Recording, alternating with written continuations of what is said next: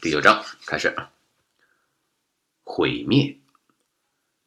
巴尔沃亚以坚强的毅力准备着自己的宏伟计划，但是恰恰是这种大胆计划所取得的成功，给自己招惹来危险。因为佩德拉里亚斯的猜忌目光一直在不安地注视着自己这个下属的意图。也许是由于叛徒的出卖，他得到了情报，知道巴尔沃亚野心勃勃地要建立自己的统治。也许是纯粹出于嫉妒，怕这个从前的叛乱者第二次获得成功。总而言之，他突然给巴尔沃亚寄去一封非常恳切的信。信中说，在他最终开始远征以前，最好回到阿克拉达连附近的一座城市，再商谈一次。巴尔沃亚希望能进一步得到佩德拉里亚斯的兵力支援。于是，按照信上的邀请，立即返回。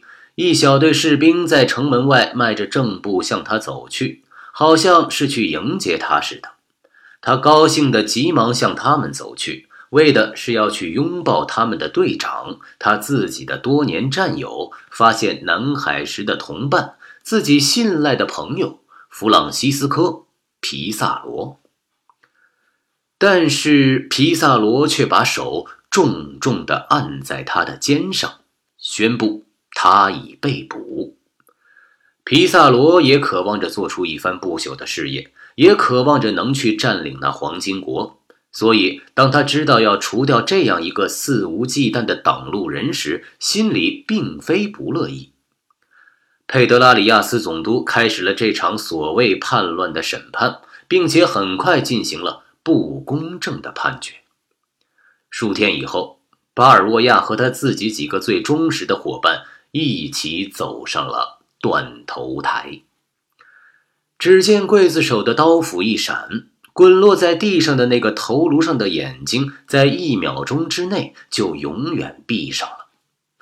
这是人类的第一双眼睛，他们曾同时看到过环抱我们地球的两个大洋。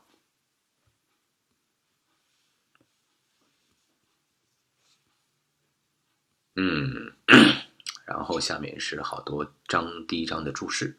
他这个书当时写的好像不太好哎，一章节的所有注释都就整整一大章啊，三十九页的这个文字的一大章的注释都放在同一页上。这我在前面看，我到后面怎么翻呀？看来七九年的时候，我国的出版事业还是有很多改改进的空间啊。又没有超链接，你说？当初看书，这这这这来回翻，累死了。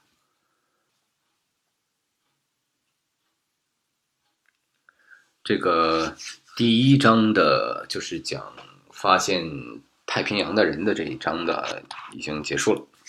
不知道大家有什么感想啊？有什么建议和意见，也都可以，呃，在这个下面留言啊，或者是